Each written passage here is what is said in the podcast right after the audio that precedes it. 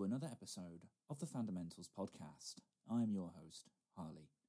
Joining me on today's episode to talk about all things wrestling, it is the third member of the Skip to the End podcast. That is right, in true Pokemon fashion, I have indeed caught them all. It's Ben. Ben very kindly agreed to come out of his podcasting retirement to discuss wrestling, as it's something that's very near and dear to his heart.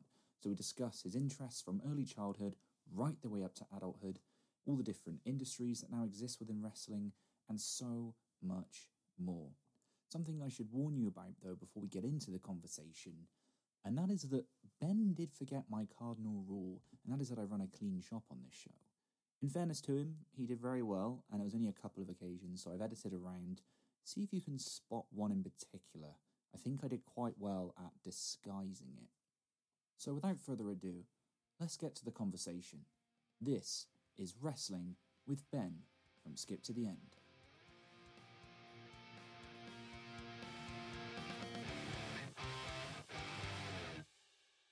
Hello, Ben, and welcome to the Fundamentals Podcast. Hello, Harley. Thank you very much for having me.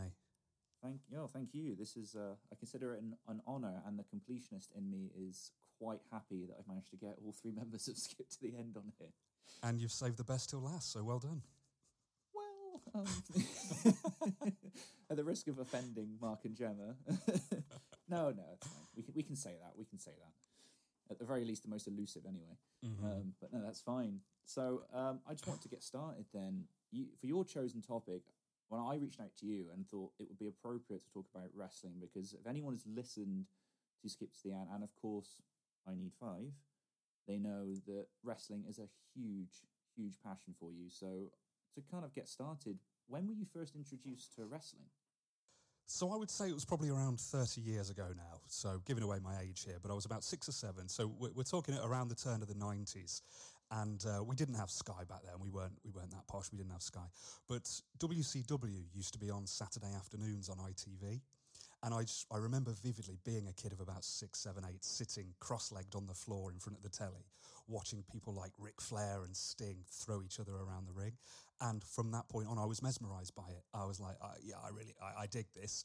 And that has not changed for thirty years, my position. I'm still sat cross-legged in front of the telly now.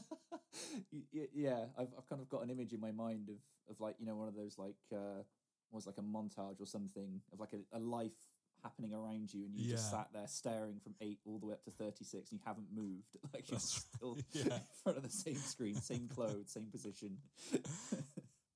That's that's really cool, man. So, I mean, yeah, it's obviously become a, a lifelong passion for you. So, mm. I guess that the real question is is why? What's what's made it stick around all these years? I mean, that's a good question, and I've been thinking about that today because I knew you were going to ask me that, and I've never really, I've never really kind of thought about it in any real depth. But thinking about it today, I think it's because I find it to be the purest, most fun form of entertainment. As much as I love music, film, T V, football, whatever, nothing gives me as much joy as pro wrestling. It's something that I can sit there with a big daffy smile on my face all the time, and even the times when it pisses me off. You kind of get inv- it's the same way that I get pissed off with my sports teams. You know, you get angry at them and wish they would do better. It, it invests you that much. It grabs you by the throat and by the heart. And it's and it might sound to non-wrestling fans like I'm overselling it, but to the wrestling fans who are listening, they'll know exactly what I mean. Mm. Okay, so this is something that I can kind of understand because I, I don't have a huge knowledge of wrestling, but just from looking into it briefly, yeah, that does seem to be something that's quite universal in the fan base. It, you get invested in the kind of the characters that are given to you on on stage. So, yeah, it's a, who would be your sort of favourites then growing up in the nineties? Did you have any ones that you really stuck to? Was that part of the journey for you? Yeah, so th- when, you, when you're a kid and you first get into wrestling, you're not really as much bothered with the matches or with the ring psychology. You're more about the big colourful characters. So I remember when I started watching W W E, which as it was then, W W F, I was interested in Brutus the Barber Beefcake, who was a guy who used to come to the ring in pink lycra with a massive pair of shears, which he would then proceed to cut people's hair with if he beat them in matches. And that's the kind of wacky, over-the-top nonsense that a seven-year-old kid is going to be drawn to. I mean, not the kind yeah. of character I'd enjoy now, perhaps, but back then it was. And then there were, but then when yeah. you start to get a bit older, you start to realise that there are people who have more to them than Pink Laika and Shears, people who actually can wrestle and put on interesting matches. And that's when you start looking at people like Ric Flair or Shawn Michaels, you know, people who are held up as being legends. If you were to put together your Mount Rushmore of wrestlers, they're your first two heads. You know, and then as you get older, you try you you start to appreciate more about it, and I think that's why wrestling fans are generally lifelong fans.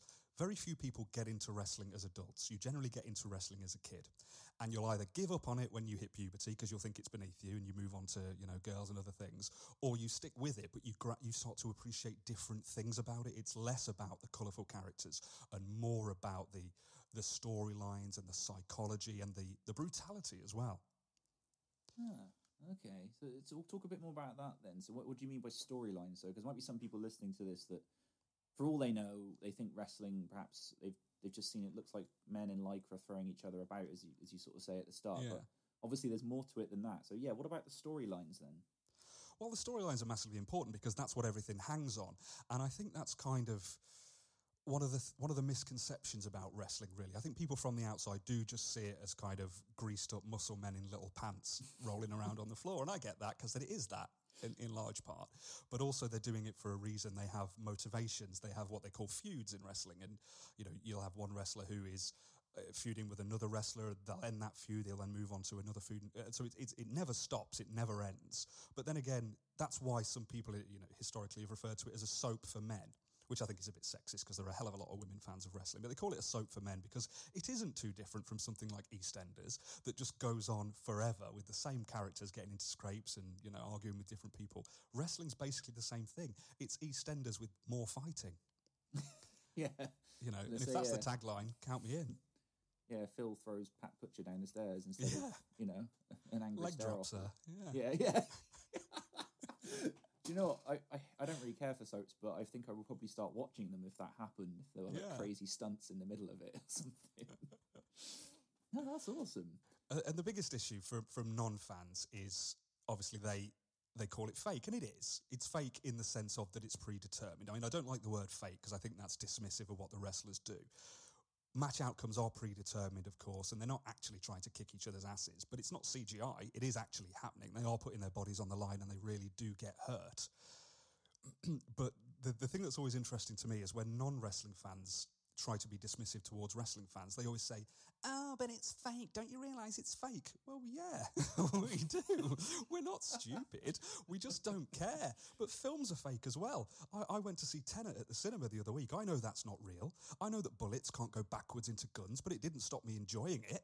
The bad sound mixing is what stopped me enjoying it, but that's a different discussion for a different day. But it's always interesting to me that people can't get past the supposed fakeness of wrestling to try and enjoy it, yet they can go and watch films and T V shows to their heart's content. Yeah, that's an excellent point, actually. Yeah, that, that you're absolutely right. That's that's a very apt um, comparison. But yeah, and, and I guess that's something, again, just from what I've briefly heard about wrestling and listening to people like yourself, Ben, talk about it before, is, yeah, you say, it's of course, it's entertainment.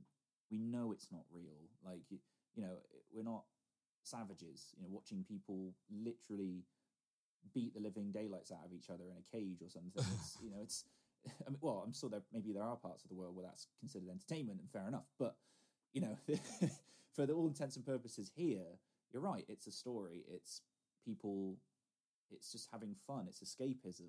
That's a great way of putting it. And it's it's a kind of a tale as old as time. It's good guys versus bad guys. It's it's classic. It's as classical as anything you're going to see. And that's what people are drawn to.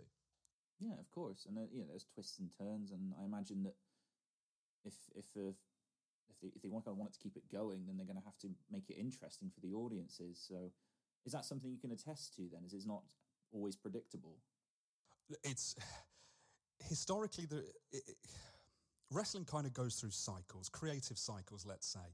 They'll have periods where they've got great wrestlers, great storylines, everything's firing on all cylinders, you never know what's going to happen week to week. Then they'll go through fallow periods where it's kind of the same old rubbish every week, and you can kind of get a bit weary of it. At the minute, I kind of feel like it's on an upswing, but it differs from company to company, you see. So I'm, I'm talking about wrestling like it's this monolithic thing, but of course it isn't. When people talk about wrestling, more often than not, they're talking about the W W E, formerly W W F, but there are other companies. So, for example, W W E kind of, you know, get a bad rap for sort of treading water and going through the motions and not giving the fans what they want. So upstart companies like A E W come along. A E W launched just over a year ago and are much more tuned in to what the fans want. They know that the fans want kind of less less soapiness in the storylines. They want them to be a bit more direct. They want longer matches, harder hitting matches, matches with more definitive conclusions, because one of the issues that W W E gets a lot is non-finishes. It's where f- matches end in D Qs or countouts, and the fans hate that. And yet W W E forces it down their throats every bloody week. So different companies spring up in reaction to what other companies are or aren't doing. And at the minute, for all that wrestling might not have the mainstream level of cachet that it did in the late nineties, in the so-called Attitude Era, being a wrestling fan, it's probably the best time to do it right now, because there are so many companies alongside W W E, A E W. You've got Ring of Honor, you've got New Japan Pro Wrestling, you've got Impact, um, all, all these different companies, all doing it slightly differently, offering something new, something different for the fans. It's a great time to be a fan. Wow, do you know, I had no idea that there were all these different companies knocking about. Are there any that kind of stand out to you? You mentioned A E W as one, for example. Are there any others that stand out to you at the moment?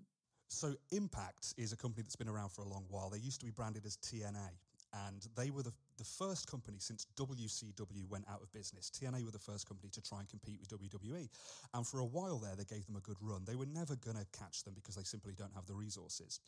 Um, they then went through quite a fallow period for a few years because W W E pilfered all their best wrestlers. And it's taken them a few years to rebuild. The ownership has changed. They've rebranded. They're now called Impact Wrestling. But at the minute, they've got a great roster. It's a very kind of stripped down, not a lot of fuss, just good quality matches, week on week, good characters, and people are starting to listen to them again and starting to watch them, and, and their ratings are going up. So uh, there's a lot in the U S, but it's also over here in the U K as well. So the W W E has a brand called N X T, which is kind of like their feeder system. It's where the, the younger ones or people from other companies, they come to N X T first before they move up to the so-called main roster. And to try and move onto the world stage, they've launched a brand called N X T U K. So we have W W E employed wrestlers based here in the U K who put on a show every week that's on um, B T Sport and on the W W E network. So we get, we're getting to see homegrown talent ply their trade as well. And the bigger ones, the successful ones, will eventually go on to join the main roster in America and be on all the big shows like WrestleMania, Royal Rumble and that sort of thing.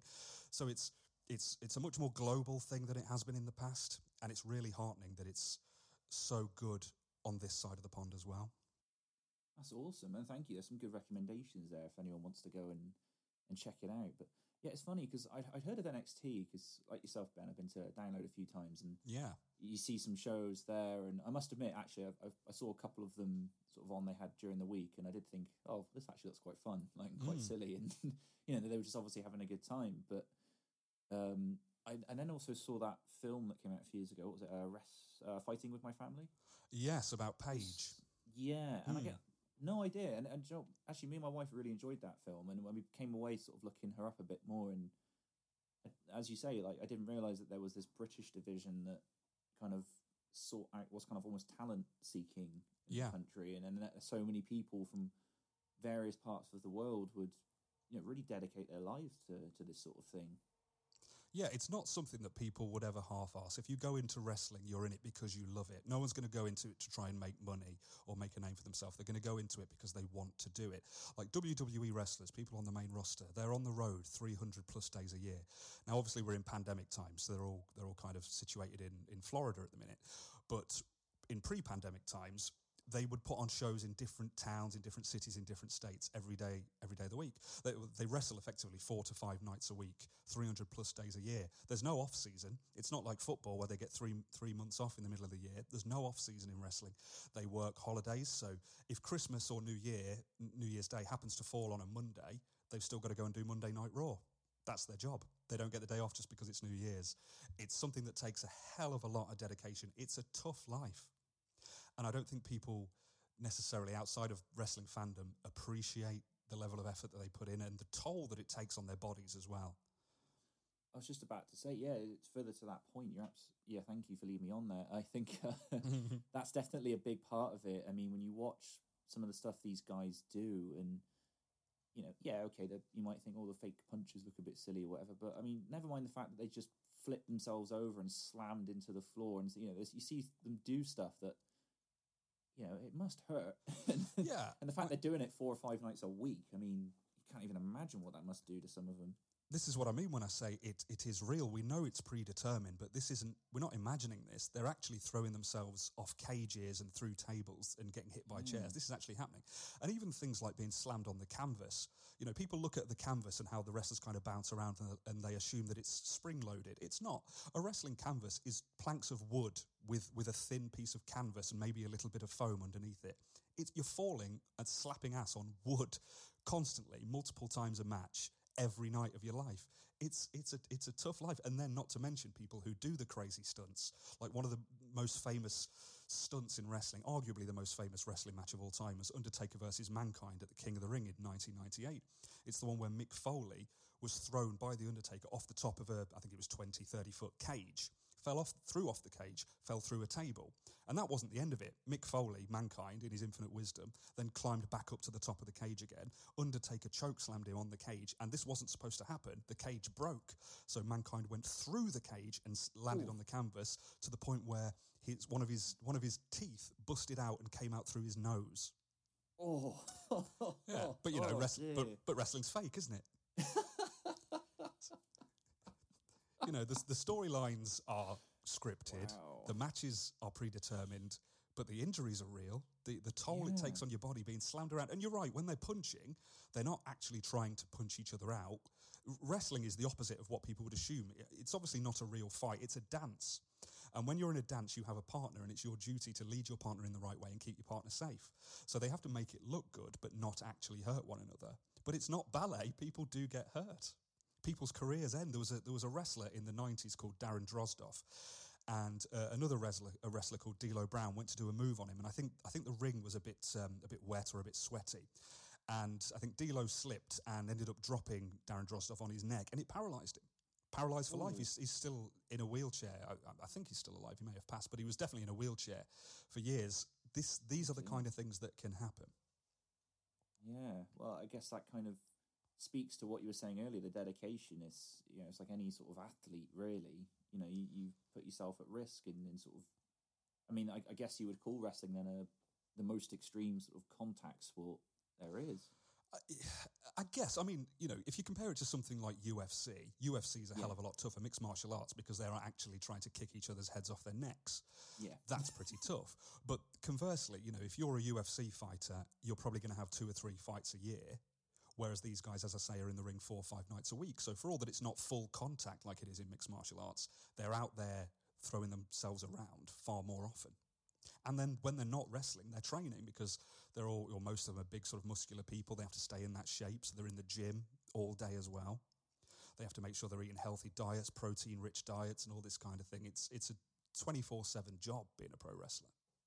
Yeah, it's funny that, because um, I can't remember who I had this conversation with a while ago about that, about they were saying, oh, why is it they're all big and buff? And, and, and I remember saying, well, probably because what they do is very physical. So they need to be in good shape. I mean, obviously there's an aesthetic part of it. You know, it would be good for them to... But then he, also you get people like, I think of, uh, uh, what's his name? Andre the Giant. Yeah. You know, he, he wasn't a rippling, you know, six-pack or anything, but he was a big dude, you know. And so there are obviously there's different body types within wrestling, but generally speaking, like you said, they have to be in really good shape to do what they do and to take as much of a beating as they do on a regular basis. Yeah, and it's interesting actually, because the body type thing, it has changed over the years. So really, okay. it was it was kind of Vince McMahon, the, the owner and chairman of the W W E, who kind of brought that kind of big muscle man to the fore, because that's what Vince likes. He's a guy who used to run his own bodybuilding federation as well that died ah. on its arse after a few months. But he loves that look because he likes his wrestlers to be effectively um, superheroes, modern-day superheroes that kids can get behind. So they aesthetically, he likes them to be these big, tall, muscular-looking guys. But over the years, that's kind of changed, thanks to W C W, partially, a company who have been defunct for around twenty years. They started bringing in what are known as cruiserweights, which is tends to be smaller guys, slightly more svelte guys who can do more athletic things. So rather than being the big meatheads who can just slam you around, these are guys who can, you know, jump off the top rope doing flogs, frog splashes and flips and all this kind of stuff. There was kind of a movement towards that. which had initially come from what wrestlers were doing in Mexico and Japan. And W C W and to a lesser extent E C W brought that over to the U S. And the fans really liked that because the, the matches that those smaller guys could do tended to be um, more exciting. They were faster and more fun.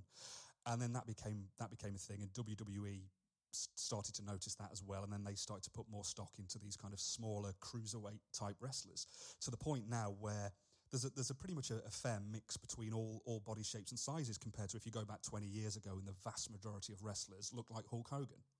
That's that's no longer the case. You know, there was a time where to be a pro wrestler, you, you sort of had to be six foot two and above if you were going to get anywhere. Whereas now there are numerous wrestlers who are sort of five eight, five nine, and are top level guys. There's even a guy in A E W called Marco Stunt who I, I don't know his exact height, but looking at him, I think it's about four foot eight. He's the smallest man I've ever seen, but he's in there and he's making a living because Fair people. Thing. People are more willing, I think, to suspend their disbelief as well these days. They don't expect every wrestler to be a big, lunky meathead. Mm. They're more oh, willing. To, they're more willing to believe that people who look like them can wrestle. Mm, okay, well, that's that's good to know. That's good to know, and it's certainly um, again, it seems like one of those sports that's constantly evolving from what from what you've yeah. been saying. Then it has to be. It, like anything, you don't want to become stale. So you have to evolve, especially with something that doesn't have an off-season. It's it's never not on. So if you want to keep fans engaged, you've got to grow, you've got to change with the times. And, and one of the things that does that is competition. And that's why W W E had such a fallow period not so long ago, because they really didn't have much by way of competition. They were on top. They had a virtual monopoly, which meant they could do whatever they liked, which meant they didn't put much effort in. But since A E W have come on the scene a year ago, since New Japan Pro Wrestling have started to get a foothold in the U S and the U K and all around the world, really, W W E and other major companies are having to step up there and to compete with one another to give the fans the best product. Mm, and like anything, like anything, competition breeds success. And so yeah, the, we, the fans, are, are better off for it. The more companies that are out there pushing the envelope, the better we are. Brilliant, yeah. Uh, again, it sounds like even more of a reason to, to check this stuff out. It's like an absolute plethora of stuff to check out. This is something I, I really like, actually, whenever I've done these... Com- I've only done a few episodes, but just from as a common thread I'm noticing throughout discussing all these different hobbies, these interests, passions, whatever, is there's always more to it than you initially think. Yeah. And I, and I love that. Just the more you're talking about it, the more I'm kind of like, whoa, okay, I didn't realise that actually... I knew that wrestling was a bigger world, but the more you're talking, the more it's it's just expanding right in front of me. And that's really cool. That's really cool to see that there's actually so much more to it than you'd initially think. Oh, yeah, absolutely. And it's one of those things where it's very hard to try and sell professional wrestling to an adult because, as I said, it tends to be something you've got into as a kid. And, you know, unless you're already into it, unless you've grown up with it or invested a lot of time in it, it's hard to convince someone to watch it. You know, the, the Undertaker-Mankind match that I talked about earlier, the King of the Ring match, that's the kind of match where you can show non-fans and say, look, this is what wrestling can be like. If you like that, there might be something else you'll enjoy. And that can catch people. But generally speaking, if you were to go go away and watch one episode of W W E Raw or SmackDown, that's not going to do enough of a sales job. It, it's, it, I think that's probably the biggest problem with wrestling. It's... It tends to be geared towards diehards. They tr- they try their best to try and bring in new fans, but not with the greatest level of success. Certainly not in W W E recently. That's why their viewing figures in the U S have been on a on a downward slope, because casual fans are kind of dying off. Diehards are still there; they're going nowhere. But casual fans are sort of going off because there's not a lot to grab them. And I don't know how you arrest that slide. I don't know what you can do to bring in new fans who haven't grown up with it. Yeah, that's a really interesting point. And I'm guessing then W W, sorry, W W E is more of a, um, the kind of higher end, sort of like a, it, it kind of strikes me as a bit more of a glamorous side to wrestling. Like there's a lot more, you know, bright lights and flashy costumes. Yeah. And, and that, you know, that comes from the nineties. That comes with the territory of them being the richest by a, a, a massive distance. So Vince McMahon, who runs the company, is a billionaire. They're a publicly traded company, so they have a lot of money flying around from investors and so on and so forth. So they can afford to put on a show. So theirs is the kind of the acceptable face of pro wrestling. Generally, the, the smaller companies, we tend to refer them as indie, independent wrestling companies, and they tend to have less money. Um, you know, they're, they're a bit more kind of uh, guerrilla operations in, in some ways. But the issue with that is, because W W E are the acceptable face of pro wrestling, and because they have the money and because they have shareholders, they've had to become a P G product. So have you heard of the the Attitude Era in wrestling? Yes, I have. So that's was that kind of the nineties, early early two thousands? Ex- exactly right, yeah. So sort of starting around ninety-six, ninety-seven, the Attitude Era kicked off, which is when you had people like Stone Cold Steve Austin. A little bit later, you had Dwayne "The Rock" Johnson. In W C W, they had the N W O, so people like Kevin Nash, Scott Hall, and so on. And it's when you had these characters who were larger than life, but still c- kind of quite grounded. They felt like real people rather than gimmicks. And they felt like badasses. You know, they would take on their own bosses, they'd just give them the finger, and then they'd swig a beer. And that was all well and good. And around that time, people really drew into that. And it's because the product wasn't P G. At the time of the Attitude Era, I think it was rated fourteen in the U S. It was for sort of mid-teenagers and up. But then when W W E became successful off the back of that and started making a lot of money, they then had to answer to their shareholders and answer to their advertisers, and then they had to tone down the product. So it's it's called the P G era now, which means as as, a, as fun as it is, and I love the W W E, and a lot of it can be very, very good, it can be quite, I don't think kiddie's the right word, but it's not as as adult or as geared towards adults as it once was, which I think is part of the reason why they're not grabbing new fans, or any new fans they are grabbing are like nine years old. It's it's hard. It's hard to get new eyes on the product, new adult eyes on the product. Uh, the way the way that you do that really is big names or, or superstar names, people who break through into the mainstream. And, you know, that's one of the reasons why it happened in the Attitude Era, because people responded to Stone Cold Steve Austin. They liked the idea of this beer-swilling badass who would give the finger to his boss. It resonated with the working-class public. But there really isn't anyone like that that's breaking through to the mainstream in in pro wrestling, or, or certainly not in the W W E right now, which makes it even harder to bring new eyes to the product. Oh, that's quite interesting, and I guess that makes sense, because it is a double-edged sword, I suppose. I can understand why they would kind of tone it down, so to speak, to, you know, bring in kids and get them on board, board early. But as you say, if the product sort of remains at that level, then, yeah, of course they're going to peter off when they get yeah. older, because they're going to go, well, yeah, it was all well and good when I was nine, but it hasn't changed, and I'm not interested in this anymore. And that, that's it. And, and I think that's why there are so many people of my generation, sort of mid-thirties, who are diehard fans, because when we were seven and eight, we had the colourful, larger-than-life characters like Hulk Hogan and Brutus the Barber Beefcake in their lycra. Then by the time we got into puberty, that's when the Attitude Era was kicking off. So we were getting older just as the business was kind of getting a bit raunchier and a bit hot, a bit more hardcore. So that's why there's still a, a massive cadre of fans around my age group. And I think, I'm sure I read this somewhere, I think the W W E's um, average age is something like thirty-two. The assumption from outsiders is that people who watch wrestling are, are all kids, but it is men of around my age is the main demographic. Interesting, yeah. That's that's. I kind of like that, though. I like stuff where you um, you sort of develop a, a long-term appreciation for it and you yeah. grow with it. I think that's, it's like kind of like, I mean, you can appreciate this analogy, like following a band, you know, as you go, you watch them go from album to album and progress. It's kind of like a nice journey to go on. So yeah. I, I can totally understand why you why you would feel that way about wrestling. Well, I'll give you I'll give you a perfect comparison for me in terms of music. Again, with my age group, I was just starting to get into, you know, guitar music in my early teens. Just or, or a bit a bit younger than that, maybe just preteens, just as the whole nu metal thing kicked off. And nu metal is a great gateway into real metal. Not not that nu metal yeah. isn't real, but you know what I mean. It's I, a great gateway because it's it's more kind of radio friendly, and some of it kind of has hip hop influences. It's easier to kind of dance along to or play air guitar along to or whatever. And then as I got older and that genre kind of faded away, I then wanted heavier, harder stuff, and then that's when I kind of developed my taste. So it's the same sort of thing. I was kind of, with my music taste, my wrestling taste, I was in the right place at the right time, I think. Definitely. You know, quite famously, I think a lot of wrestlers used sort of rock and metal tracks for their opening songs. Yeah. And uh, stuff like that, which is kind of cool. And and there's there's absolutely a crossover there for me. So one of the one of the wrestling companies that used to be around when I was getting into wrestling in the in the nineties was a company called E C W, Extreme Championship Wrestling, and they were basically the heavy metal version of wrestling. Their their main show, the theme tune was a was a White Zombie song. Oh. Um, one of their wrestlers, I think it was Rob Van Dam, his entrance music was "Walk" by Pantera. Nice. Yeah, so there, there was a lot of crossover there for me, especially as a as a burgeoning wrestling fan and a burgeoning metalhead. Hell of a lot of crossover. Those two things went hand in hand for me.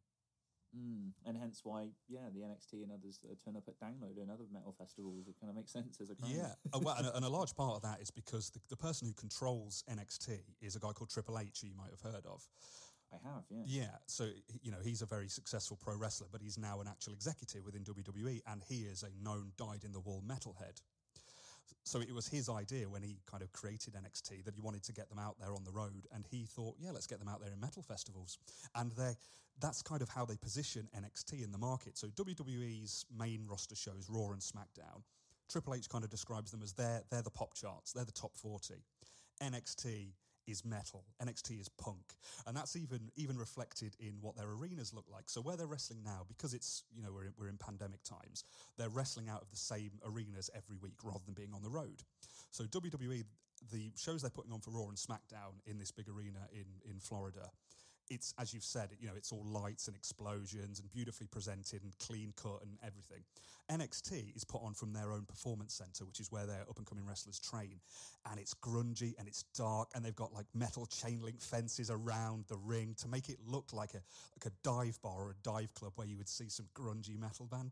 And that's a that's a a, a chosen aesthetic choice so that people see or view N X T as being different from the main roster shows. And that's all because that's all because Triple H is a metalhead. He was good friends with Lemmy from Motorhead. I'm sure he gave um, a speech at Lemmy's funeral. Wow. Huh. Yeah, I, I could imagine he would if that was the case. That's really cool. Oh, I had no idea. There you go. Again, if you know, another reason, I guess, to, to go and check these things. Well, certainly for me, anyway. I don't mm. know about anyone else listening, but I think this is really, really interesting. And so, I'm, something I've always been interested in is. You mentioned it just a minute ago. There is a crossover in mainstream. So some of the names you mentioned, for example, like Stone Cold Steve Austin, you know, yeah. Dwayne Johnson, uh, John Cena recently John, has, has been in films. To, yeah. Yes, John Cena, Dave, Dave Bautista. Bautista. You know, the list goes on. It feels like uh, there is a good crossover then with a lot of these guys going into acting. And I mean, I, I've always thought that has something to do with them being on the road all the time then and performing every night. Would you say that's probably yeah, a part of it? That's absolutely true because, you know, if, if you're a wrestler who's on um, on live T V for two, three, four hours a week, whatever it might be, it's kind of like doing theatre. It is live, part sometimes scripted, sometimes unscripted, so you, you might have to learn lines or you might have to be ad-libbing, improvising. But it's exercising a muscle that a lot of screen actors don't ever get to use. That's why I think... Uh, you know, recently especially, some wrestlers have found good careers in Hollywood because they have this skill set that other actors don't have that they can take with them and develop. Mm, yeah, certainly. And, and a lot of them, I, particularly I think of people like Dwayne Johnson and sort of John Cena are able to, uh, even Dave Bautista, I, I absolutely, I mean, who doesn't love Drax from Guardians? Mm-hmm. And I think part of it is, I, I, I don't know, you can probably help sort of assess this uh, theory that I have. I think because they dress up in spandex and, you know, do these storylines and jump around, you know, for weeks on end, that they learn to do something that I think a lot of us struggle with, which is not to take themselves seriously. So when oh, it yeah. comes to films, they can just dive into, you know, it's like Dave Bautista, oh, you want me to be a blue alien and, and make stupid remarks? Then fine, I'll do that. And he does it really well because he, cause he's like, yeah, it's just... this is nothing compared to what I've done before. That, that's it, yeah. He, he spent the ten years prior to that walking out in a wrestling ring in the smallest pair of pants you've ever seen. Nothing can faze him. A, yeah. bit, of, a bit of blue paint is not going to faze him. Yeah, I, I think that's absolutely true. I, I think people underestimate how experienced wrestlers are in terms of putting on a show, being out there, being confident on live T V. I remember when The Rock, this was a long, long time ago, The Rock first presented um, Saturday Night Live, and he did a great job. And I remember reading reviews afterwards, people saying, oh man, who, who'd have thought that this wrestler would be so good on, on Saturday Night Live? And my response then is what I've just said to you now. He does live T V every week. He's out there cracking wise on live T V every week. If if he can't do Saturday Night Live, then I don't know who could. Absolutely, yeah, and... I, th- I think another part of it is, I guess, you build up charisma. Absolutely. You know, because you've, I, from what I've read as well, and again, you can expand on this for me, is I've I've heard that a lot of it is down to building a character, and if you want to have a successful career, you've got to get the audience to respond to you. And mm-hmm. like I, I heard stories, interviews with Dwayne Johnson saying how in the early days, you know, they wanted his character to be like a goody two shoes kind of guy. Yeah. But it, but for whatever reason, the crowd just didn't vibe with it. Maybe he didn't feel comfortable doing it, And when they sort of flipped it round and they made him what's known as a heel, I believe is the mm-hmm. term, isn't it? As a yep. villain. That's when his career went like that. And, and the crowds loved him because he could just turn it up to eleven and just have fun being a, a you know, a real idiot, but just, you know, run with it. That, yeah, that's exactly right. When he first came into W W E, he was known as Rocky Maivia. And that was based off the fact that his grandfather was the High Chief Peter Maivia, who was a pro wrestler, like like Samoan royalty in the wrestling industry. So they wanted to trade off the fact that Rocky was a third-generation wrestler, but he was what they call a white meat babyface. That's a, a good guy who just comes out smiling, cheering at the crowd, you know, kissing little babies, all that nonsense. And it was all wrong for him. And even though he was supposed to be a good guy, the crowd turned on him. The, the chants of Rocky sucks, Rocky sucks would be deafening. It just didn't work. So basically they said to Dwayne, or maybe maybe Dwayne went to them and said, look, I need to put a bit of myself in this character. I can't just be this smiling, waving, happy to be here guy. And that's when they allowed him to turn and become a heel, when he became just this cocky, I was about to swear there, but I know you run a clean shop, so I'm not going to swear. This cocky guy uh, who is just so charismatic that even though he was a bad guy, you couldn't help but love him. It's one of, it's one of the grand ironies of, of pro wrestling characterization, actually. If someone tries too much to be a good guy, the fans hate them. Whereas if they're a really good bad guy, the fans will love them. And it's the opposite reaction that they're actually trying to generate. Well, I mean, who doesn't love a good villain? Yeah, this is true. It's absolutely true. And it's it's kind of an art of trying to be a genuine bad guy, a bad guy who gets boos. Most bad guys, most heels in wrestling are are kind of cool heels. They're the kind of, because everyone wants to be Stone Cold Steve Austin. So they're all the guys who who flip off the boss and swig a beer. But it's interesting to me when you find wrestlers who don't try and be that. They just want to be John Cena. They, that's what they want to be, rather than, you know, f- funny guys, funny bad guys, charismatic bad guys. They just want to be horrible. And there are fewer and fewer of them these days. So it's always interesting when it works, when you see a heel actually getting booed, which is what they're supposed to do. Like there was a guy called, there's a guy in N X T called Tommaso Ciampa, who's a magnificent wrestler, and he had a legendary feud a couple of years ago with a guy called Johnny Gargano, and they are genuinely best friends. I think Ciampa was Gargano's uh, best man at his wedding. So they know each other as, as any two wrestlers can, and they put on a magnificent feud. Well, initially they were a tag team, and they were brilliant together. They won the tag team championships. Everyone loved them. Then Ciampa turned on Johnny. And everyone loved Johnny at this point. You know, he was the heart of N X T. So the fact that Ciampa turned on this, not only his tag team partner, but his genuine real-life best friend, the crowd hated Ciampa. And what, what W W E did to capitalise on it, which was a masterstroke, is, as you know, when wrestlers come to the ring, they come out to their entrance music. Ciampa, after he turned heel, didn't have any entrance music. He would come out in silence. So all you would hear was deafening boos wow. raining down on this man. And it was incredible because it was the rare occurrence these days of a bad guy genuinely being hated and not being loved because he was a cool, cocky bad guy. Yeah, wow, that's that's genius. That's a genius um, bit of theatre there. Wow. And that's what that's that's exactly what it is. It's theatre. And again, you know, I know I've harped on this, but I don't think wrestlers get the credit they deserve for the work, not not just the in-ring punishment their bodies go through, but the characterization, this this hours of live improv or live scripted work that they're doing, building up their characters. I don't think they get the respect they deserve and the love they should get for how much effort they're putting in. Absolutely. I mean, just sort of staying with this for a minute, I, I agree. I think how hard is it to sell a performance? You, th- you think of how many actors, you know, in film and television struggle to do that, and and that's edited, you know, that's like they'll, they'll film weeks on it and they'll chop and change things, as you say, to do that live for, I didn't realize it was that many days a year, like your three hundred odd days a year, and to sell it, you know, and get crowds on. And I imagine, again, as you said, they're touring, so it's different audiences, different nights. That's that takes a lot. That takes an awful lot. I mean, I'm that kind of makes me feel anxious just thinking about it. Yeah, that's my worst it's, nightmare. It's a, it's it's a huge it's a huge huge commitment. You're effectively signing your life away, so you need to love it. There's no point doing it if you're only half committed. Yeah, I mean, yeah. How many of us could honestly say that we would be fine going out to a crowd of either cheering or booing people in spandex, and you have to make sure you throw your friend across a ring and not break their spine? I mean, that that just sounds... yeah. And you've got to do that four times a week. It's like, yeah, okay. Exactly. I'll pass, thank you. I'll stick to podcasting. Yeah, I'm I'm comfortable here and safe. But yes, wow, absolutely amazing stuff. And I mean, it's funny as well. I was thinking about this the other day. Like, there's a reason why people like Dwayne Johnson are now like the biggest actors in the world as well, you know, making all his money. And, and you can't help but mm. love the guy. Yeah. You know? And again, I think a lot of that comes from wrestling. And, and I've, I personally now find myself keeping a, a sort of withering eye on what's going on in that community just to see if there's any other people on the rise up, because they seem to be some of the best actors out there. Yeah, some of them can be. Some of them can really translate well. Yeah. Uh, like I, per- I personally think of the wrestlers who've gone on to become actors, Dave Bautista is the best by a mile.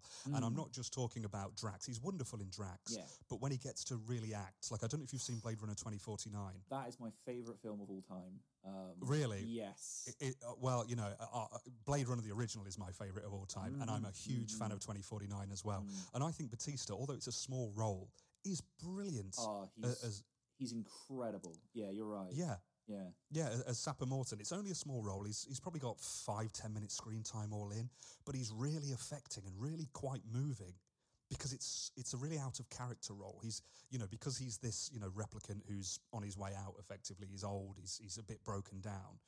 It's not what you would expect from big muscle man Dave Bautista, but he nails it. And this is, you know, this is why um, Denis Villeneuve has hired him to be in the, the Dune remake that he's doing, because he knows that Bautista isn't just a guy you can chuck in an action film. He's a guy who can act.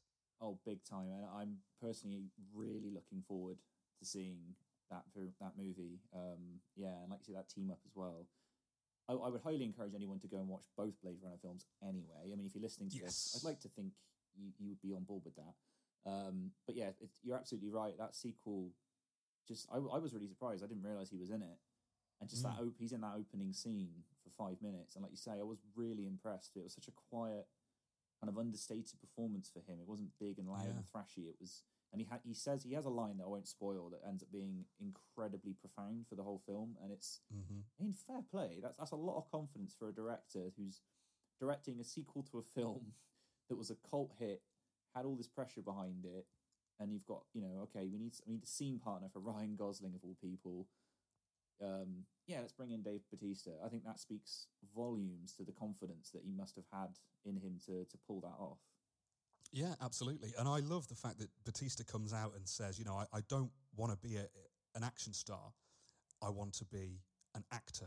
You know, he wants to be a guy who at some point is being considered for Oscars, not just the big franchise movies. And I think when he said it, people took it as a, a bit of a slight on The Rock.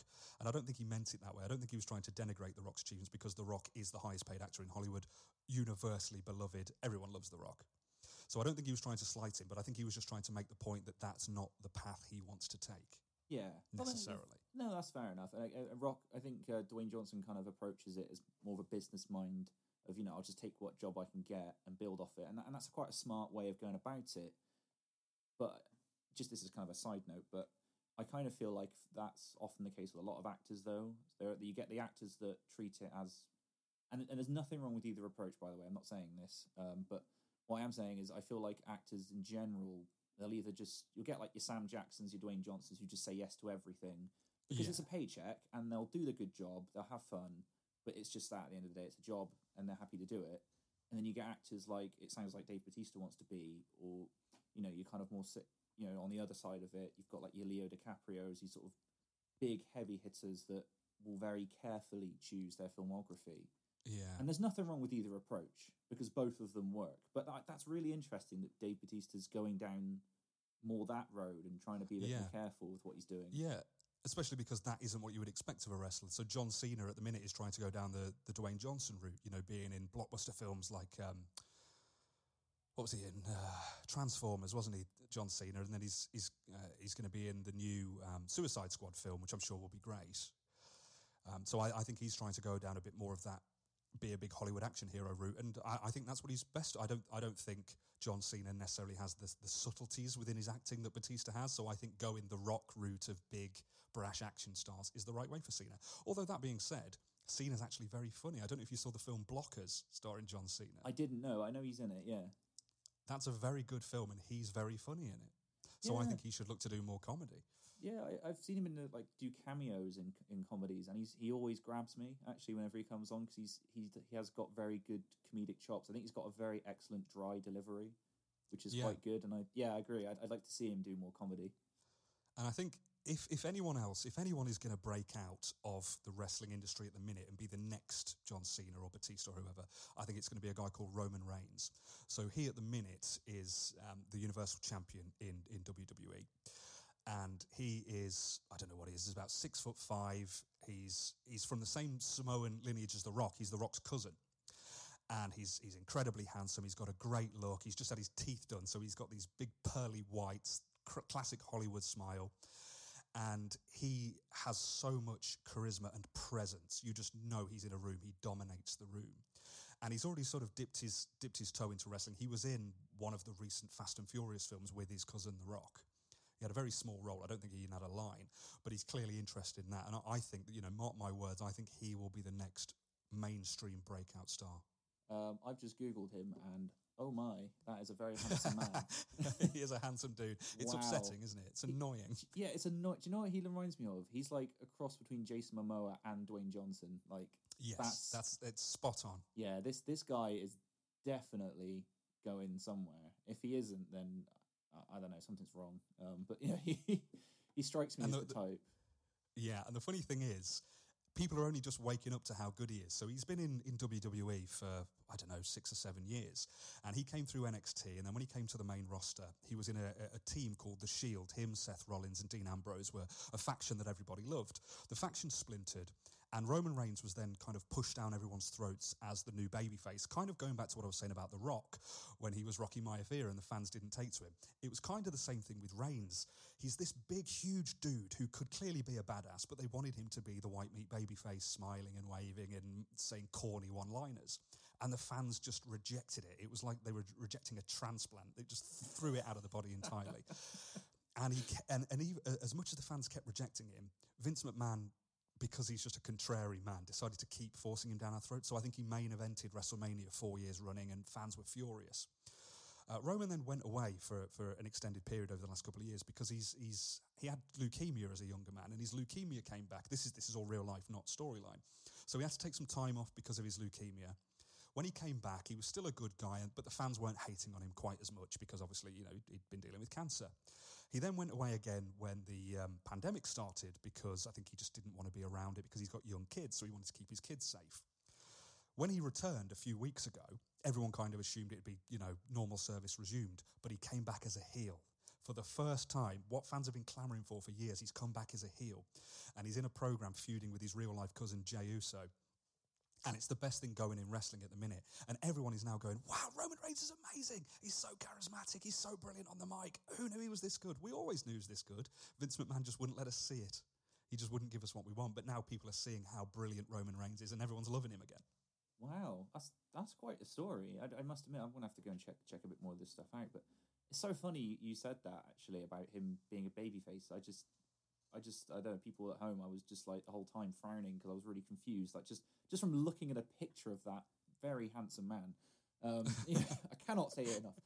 And he, uh, I was just looking at him thinking, he looks like someone that should be a heel. Like he just has that kind yeah. of dark brooding intensity that you're like, oh yeah, that's a bad guy. That's, that's, yeah, yeah, that's really weird. And you've got... You- You've kind of nailed it from looking at him, the dark brooding intensity, because you get heels who come into the ring screaming and shouting and ranting and raving. He's not one of those.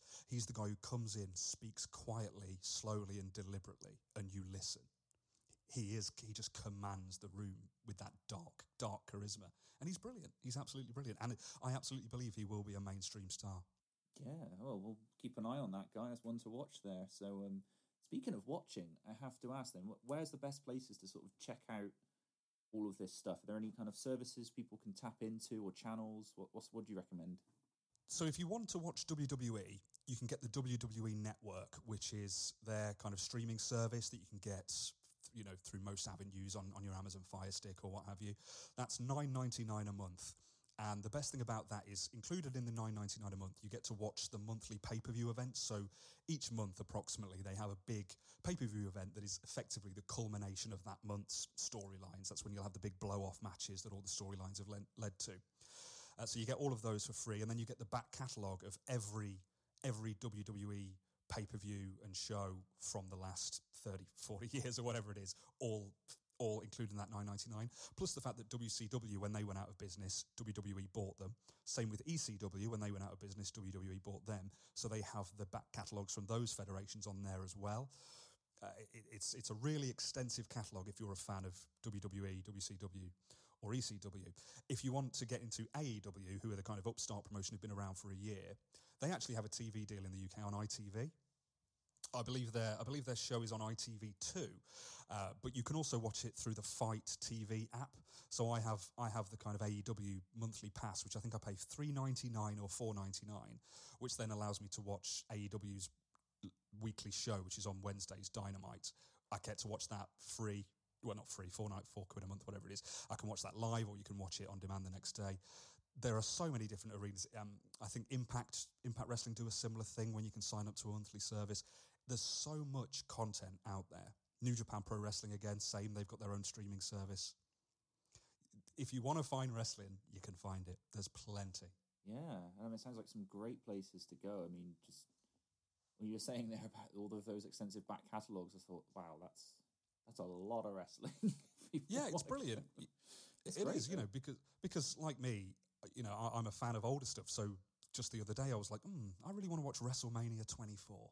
So I popped on WrestleMania twenty-four, which is from twelve years ago, because it's all there on the network. And the reason why I watched that is because it's got, in my opinion, the best match of all time, Ric Flair versus Shawn Michaels, which is just a, a phenomenal match. It was Ric Flair's retirement match. It's full of pathos, full of heart. It's a real tearjerker of a match. And being able to just go back and watch those things on demand whenever you like is fantastic. I was, you know, it's funny, I was going to ask you, actually, what's your favourite match? Yeah, well, well, it, it, it's that one because it was it was the end of Ric Flair's thirty-six year career. So I'm sure you've heard the name Ric Flair, and and for the longest time he was the biggest in the business. You know, back in the territory days in the in the seventies and so on, he used to go all around the country, especially you know around the South, and he was the biggest draw in pro wrestling. He made the most money. He was a cornerstone of W C W throughout all their years. When they folded, he went to W W F or W W E as it is now. And then he finally brought his career to an end at WrestleMania twenty-four, where he faced Shawn Michaels. And as I said earlier in the show, they are pretty much known to be the two greatest to ever do it. And it was a, it was basically, if Michaels beat Flair, Flair had to retire. That was the storyline. And then Shawn Michaels did beat Ric Flair, but it's the ending of the match that's one of the most beautiful things you'll ever see in wrestling. So Shawn Michaels, both in character and out of character, loves Ric Flair. Because everyone does, they appreciate him. So Shawn Michaels, right at the end of that match, as he's gearing up to hit him with his finishing move, which is a, a super kick called the Sweet Chin Music, you see Shawn Michaels look at Ric Flair and say, "I'm sorry, I love you." And oh. then he kicks him in the face. And it's and it's it's heartbreaking. Seeing him say, "I'm sorry, I love you," you're like, oh my God, this is the best thing I've ever seen. And then he kicks him in the face and wins the match. And that's the end of Ric Flair's career. And then the two of them are kind of hugging and crying in the ring afterwards. Oh. And it's... incredible. It's the greatest thing to happen in wrestling. The shame of it is, because Ric Flair has so many ex-wives and has to pay so much alimony, he ended up coming out of retirement a couple of years later to wrestle for T N A, which kind of tarnished the whole thing a little bit. But if you ignore that, it's still one of the greatest things in wrestling history. And it was a great match as well. Not just the ending, it was a fantastic match. Cool. Well, there you go. That's a, an amazing recommendation. I just wanted to ask as well, the names... The names that you have been dropping of the moves. Mm-hmm. So, do you, do you have like a list of sort of favourites or anything like that? What, in terms of the names? Or just in general, because like some of the ones you've been dropping, I just I think they're amazing. What one of my favourite moves, both for the move and the name, it, it's a move where the guy will kind of lift the other guy up on his shoulders and then fall to his side and kind of drop him on his back and the back of his neck, and it's called the Burning Hammer, and I just think that's amazing. The Burning Hammer. That is great. Nine-year-old Ben is incredibly happy hearing that. I love that. I love so cool. And do do um, a lot of wrestlers get to create their own uh, sort of moves, or is that something they work out with the stunt coordinators and stuff like that? I mean, well, they well they don't have stunt coordinators. I mean, you, okay. you'll have they'll have producers. So wrestling have producers, which effectively just. Uh, retired wrestlers who will help current wrestlers to kind of learn the ropes and then help them put together their matches. Uh, but generally speaking, most wrestlers come up with their own finishers and they try not to encroach on other people's finishes. So the most famous finisher probably is Stone Cold Steve Austin's Stone Cold Stunner, which you may have seen. It's where he kind of kicks them in the gut and then grabs their, their head on his shoulder, drops them to the ground, Stone Cold Stunner. And he was synonymous with that move and no one would really touch that after he retired. But now there's a chap in W W E called Kevin Owens who's doing that. And I believe he asked Stone Cold Steve Austin in real life for his permission to use it.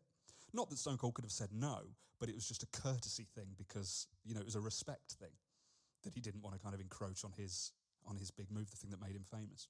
Mm. Oh, fair but enough. yeah, generally they generally they come up with their own finishes, yeah. That's really that's another thing I think is quite impressive then, to work out your, your own stunts and your own sort of coordination. That's hmm, there you go, guys. That's another reason to check this stuff out. It sounds like there's a lot of work that goes into this on the part of, of the wrestler. And one of the things that I think is kind of um, misconstrued about wrestling is they assume that because the results are predetermined, that everything that happens in a match has been choreographed. They think that every move, every turn, every, you know, up and down has been choreographed. And that's not always true. Sometimes it is. But generally speaking, especially with experienced wrestlers, they say that the term is they'll call it in the ring, which means they go out there, they know how long their match is going to be because matches have to be timed out to make sure that shows don't overrun. So they'll know they've got seven minutes or they'll know they've got twelve minutes. And they'll go out there and they know how the match has to end. How they get from point A to point B in that time span is up to them. They call it in the ring because they're pros, they know what they're doing. And that's why sometimes you might catch a glimpse of a wrestler sort of whispering in the other one's ear. It's, they're kind of linking things together as they do it. But it's a hell of a skill to be able to go and put on, you know, a twenty-five minute move, uh, minute match sometimes where they're just making it up as they go along in there because it looks so smooth and so choreographed. But they're just pros, they know what they're doing. That's incredible. It's like freeform jazz, but with, you know, dropping each yeah. other on your neck or something. Yeah. yeah. Freeform jazz with elbow drops. Yeah. yeah exactly. It's fantastic. Which I think I'd probably enjoy jazz more if there was if there were more elbow drops. Yeah, if we just turned around and just went bam with the guitar and then just carried on playing. That's amazing. I love I love all of this. Like, this is incredible information. And so I'm guessing then that it's sort of coming back to what you were saying at the start. Finding out more of this stuff then as you go, as you get older, the behind the scenes, I, I'm assuming mm. that's helped you to develop a richer appreciation for this then. Massively. So it was kind of around around the Attitude Era, maybe a bit earlier than that, when behind the scenes news of pro wrestling started to leak out. So up to about the, the mid-eighties, there was such a thing called kayfabe, but there still is technically, but there was it was more famous about it. I think called kayfabe, which is basically the code between wrestlers. The code being that you don't let people know that it's fake. You don't let people know that it's a show and not a legitimate athletic competition.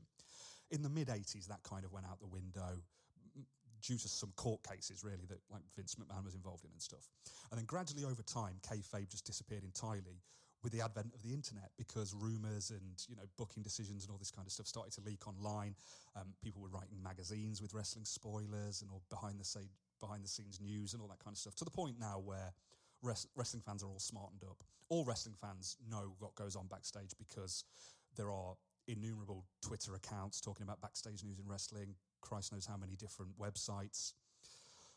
But yeah, that, that's a big part of getting into it, when you kind of feel like you have insider knowledge. Even though everyone does, you're not special, but it kind of feels like you are. Mm.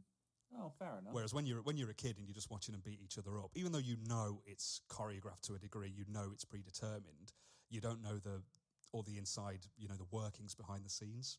So it adds a new level of enjoyment when you do. In my opinion, a lot of people disagree with that. Well, no, I, I can see why you why you would, and I suppose as well having your finger on the pulse, so to speak, is good because maybe it gives you an idea of, and correct me if I'm wrong here, but it gives you an idea of, of what's sort of coming up without spoiling it, of course. But you perhaps get a, a whiff of a new, a, you know, a new character on the block or a new potential match. You know, it sort of gets you excited. It's like, oh, this could be on the horizon. That's it. You know, that that's kind of how I see it, but I know people who tend to avoid it because they don't want to be spoiled by things, which, again, I can appreciate entirely. One of the things that I don't understand, it makes me laugh, is that some bookies will give odds on certain events. So big events like WrestleMania, you can you can bet on the matches. Who in their what? right mind is is betting on a predetermined sport?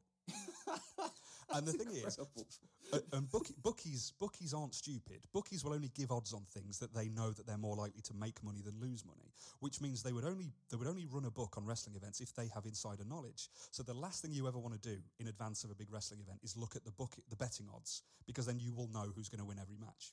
Oh, that, that, yeah, that's... So, yeah. so I, I don't know why. I don't know why any fan would ever bet on pro wrestling. It's beyond me. I don't know. Well, gambling's a thing in general I don't fully understand anyway. Um, it's it gets to a point where you're like, why? You know, I, like slightly off topic, but I've I've heard people betting on current election, um, and it's like, why? Yeah, like why I are know. you putting money on that? Just yeah, just if if you're out there and you're considering things like that, I don't know, maybe seek professional help. Uh, yeah. Especially if you're betting on a, as you say, a predetermined, you know, event. That's, hmm, okay. yeah, it's yeah, it's a touch too far for me. Yeah, I'd be like a, a bookie putting out, I don't know, but maybe, maybe I'm right to say something and I'm thinking, I bet someone out there already does this, putting out bets on bands playing a certain song when the set lists get released early. It's like, why? Why would you do yeah. that? It's a, it's a waste of money. No, that's it. But bookies will do anything they can make money. I remember years back when, I think it wasn't long after the National Lottery started, and bookies started putting out crazy bets pu- purely to make the point that even though these bets were insane, you still had better odds than winning the lottery. I remember there was one, it was something like um, Princess Diana and Elvis would come down to Earth on a spaceship to prove that they were both alive. And it was shorter shorter odds than the fourteen million to one of winning the lottery. Whoa, okay. And I've no doubt, because people are people, I've no doubt some people took that bet. Oh, yeah, yeah, no, abs- and yeah, there's some people that have got their blogs and forums and they're waiting for that to happen. But anyway, that's a completely different discussion. yeah, yeah, so I imagine there are a few QAnon forums that think that's a yeah. likelihood. Yeah. So I'm just wondering, then, is there any sort of side of wrestling, you've touched on a few already, are there any parts of wrestling that you would kind of like to see change maybe in the future? Well, one of, the, one of the biggest changes in recent years, and I've not really touched on this, which is a shame, is is the growth of women's wrestling. So up until up until sort of six, seven years ago, maybe maybe even less, women's wrestling was kind of uh, an aside. It was an afterthought. You know, the, the old joke used to be that when a women's wrestling came on, that was the toilet break time. Because a lot of the women who were wrestling, especially in W W E, this wasn't necessarily true in every company, but certainly in W W E, the women were almost entirely kind of models who had no wrestling background, had no desire to be wrestlers, but Vince McMahon liked the look of them. They were beautiful women, you know, men like to look at them. So let's put them out there in skimpy outfits and let them roll around the floor a little bit. But they weren't wrestlers. They didn't really know what they were doing. But over, over the last kind of ten, fifteen years, as young girls have been growing up and they've been watching the few women's wrestlers who were out there like Trish Stratus and Lita, who genuinely were very good at it, they've seen them as role models. To the point now, we've got this whole generation of women sort of between twenty and, and thirty-five who grew up with that, who are phenomenal. The, the, the quality of women's wrestling right now is as good and often better than the men's, to the point where women's matches will often main event W W E shows now. You know, they'll, they'll uh, I think it was last WrestleMania or the year before, it was the year before, um, a women's match headlined WrestleMania for the first time in its history. Awesome. This, this this shows you the quality of the women now and the faith that wrestling companies have in them, that they are as good, if not better, than the men. So I've been very heartened to see to see more of that.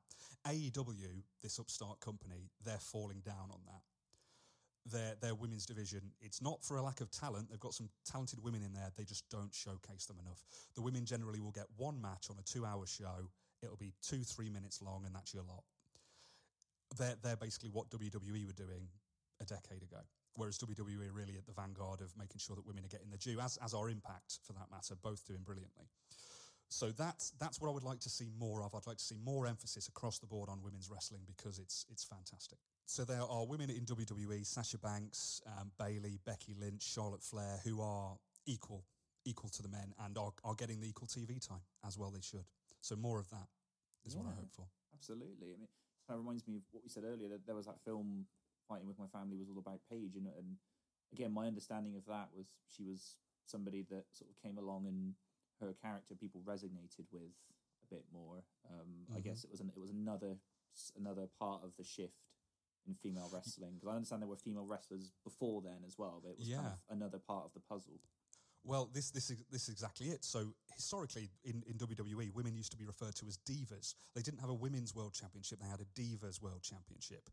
And then when Paige came into it, she labelled herself the anti-diva because she wasn't one of those, you know, obvious Instagram model-looking type women with no wrestling skill. She was a normal woman who could wrestle her ass off. So she branded herself as the anti-diva.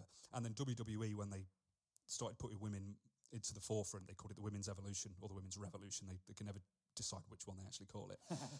They then abandoned this word diva because they realised that it was it gave the wrong connotation.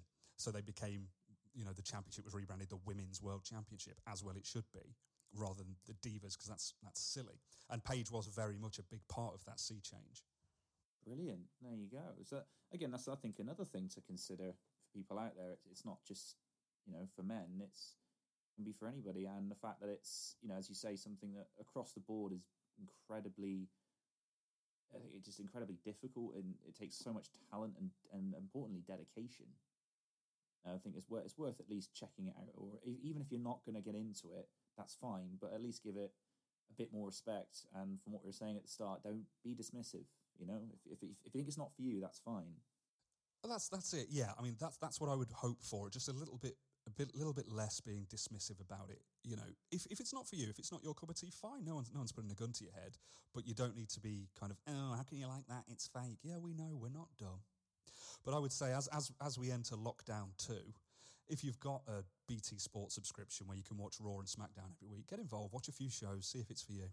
Absolutely. Are there any matches you'd recommend people checking out then, just to sort of...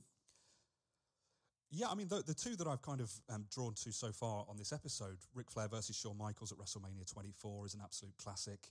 Um, Undertaker versus Mankind at King of the Ring nineteen ninety-eight, arguably the most famous match of all time. Um, I forget which show it was on, but um, Hulk Hogan versus The Rock was kind of like a passing of the torch from one generation to the next. That was that was a phenomenal match as well. Plenty out there, plenty of good stuff. Um, C M Punk versus John Cena at Money in the Bank, I think that was twenty eleven. That's an all-time classic as well. Brilliant. Brilliant. And uh, I just wanted to ask, what, what makes kind of an all-time classic then, in your opinion? So that, that's an interesting question. I, I, I don't know how much time we've got left, so I won't keep you too long, but it's not necessarily just the moves. So in wrestling, a good move, a big move, is called a spot. And what you have in wrestlers, kind of, it's a derogatory term, but you have wrestlers called spot monkeys, which are people who just do one fancy move after another. And what they don't do is sell the drama. What you have to have, coupled with the moves, is you have to have storytelling and what they call ring psychology. It's about making sure that there is a story within the match, an ebb and flow and up and down. You know, you can have the bad guy on top beating the good guy, then the good guy rallies and comes back, and, you know, the back and forth, the ebb and flow. And a big part of that is the thing called selling. If your opponent hits you, you have to sell it, because he's not actually hitting you or not hitting you hard. You have to sell it to make yourself look like you're injured, make you look like you're hurt. And that's all part of the psychological element of wrestling. But what spot monkeys don't do is sell. So one of them will do a massive, big, crazy move on the other. The other will just brush it off, and then they'll do a, a crazy move in return. And it'll be that for ten minutes. And it's thoroughly entertaining, don't get me wrong, but it doesn't have the level of psychology to make a great match. Those spot fests can be very good, but they can't truly be great. It takes ring psychology to understand how to develop and show a story in the ring. And a perfect example of that at the minute is anything that's going on with Roman Reigns and his cousin Jey Uso in W W E, because they are bringing in their real-life relationship, blood ties, into this storyline of Roman saying he's the head of the family, trying to get Jey to bend the knee effectively and, you know, show that he is the head, and he's pushing back against it. And it's it's brilliant, brilliant storytelling, real pathos, um, real ring psychology, not just people doing crazy flips. Brilliant. Thank you. Thank you for your insight there. I I, I mean, you can ask, you're sell, speaking of selling, you're selling it to me. So, like, I hope people listening um, get that same kind of feel, really, from it. Yeah, I mean, I, I hope that people get... I, I would love it if someone were to listen to this and go and watch a bit of wrestling and, you know, give it a go. But even if they don't, what I hope people get from this is just a bit more of understanding of why people like it. It's not just because we like watching greasy men in little pants. There's more to it than that. Yes, of course. And so that's that, that's what I hope, that people kind of get some understanding of why die-hard thirty-year wrestling fans like myself, why we stick to it. Absolutely. And I mean, that is really the kind of ethos of this entire podcast, is, yeah, to give people a bit more of an insight on things and an understanding. And I I think, Ben, you've certainly done that uh, for us today. So thank you. Thank you so much for giving me your time. Um, I just wanted to ask, to sort of wrap up then, is there anything you wanted to, anything else you wanted to cover or suggest? No, I, I think I think we've pretty much hit on all the bases that I wanted to cover there. But as I say, just just give it a go. Give it a go. It might not be for you. If it's not, move on. Don't give people any any snark, yeah, because they like it and you don't, you know. Different strokes for different folks.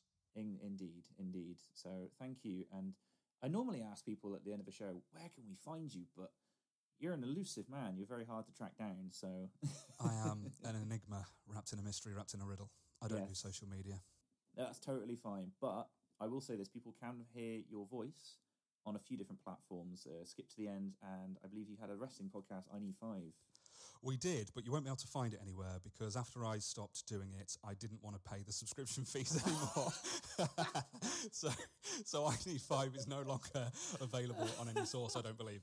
But uh, but Mark wondering. has continued Mark has continued to pay the fees for Skip to the End. So our sort of five years worth of episodes are still out there if people are interested. Brilliant. On that note, thank you, Ben. Thank you. And there we have it, another episode down. Thank you so much to Ben for coming on to the show and talking to me about all things wrestling. It was so much fun recording it, and I hope you guys enjoyed it even more so. If you did, then be sure to leave a review if you can. Five stars on your chosen app would be amazing. Tell me on social media. Both Instagram and Twitter are at Fundamentals Pod. I would love to talk to you guys. And as well, if you do leave a review, I will, of course, give you a shout-out on the podcast. It is the least that I can do. Thank you for checking this out. If you've not already subscribed, please make sure you do so. Tell a friend, share it, anything like that goes a big way to helping out me and the show. It's just little old me doing this. This is just a hobby. It's something I'm doing on the side of my regular life, but I'm happy to do it because it's interesting, and I hope you guys are enjoying it. I'm having some lovely feedback, which I'm very much appreciating. Also, big news I should announce that, uh, yeah, I was on another podcast. I was on Let's Jaws for a minute with both Sarah and M J, previous guests, talking about a previous topic, Jaws. See what I did there? Synergy. It's great, isn't it? Ugh, I don't know. It's late when I'm recording this. Anyway, the point is, the podcast is amazing. You should already be subscribed to Let's Jaws for a minute, if you haven't, and you should definitely go back and listen to the podcast episodes with M J and with Sarah, and the one on Jaws with Mark, who was Ben's co-host, Skip to the End. Wow, I've tied these all in pretty well, haven't I? Anyway, that's uh, that's enough from me, I think. Thank you so much for checking this out. Please go and check out that episode as well, and show the love to all of the guys who have been involved. Check out Skip to the End if you haven't already, and really just look after yourselves. I'll be back again in a few weeks' time with a completely different guest on a completely different subject. So until then, stay tuned and stay safe.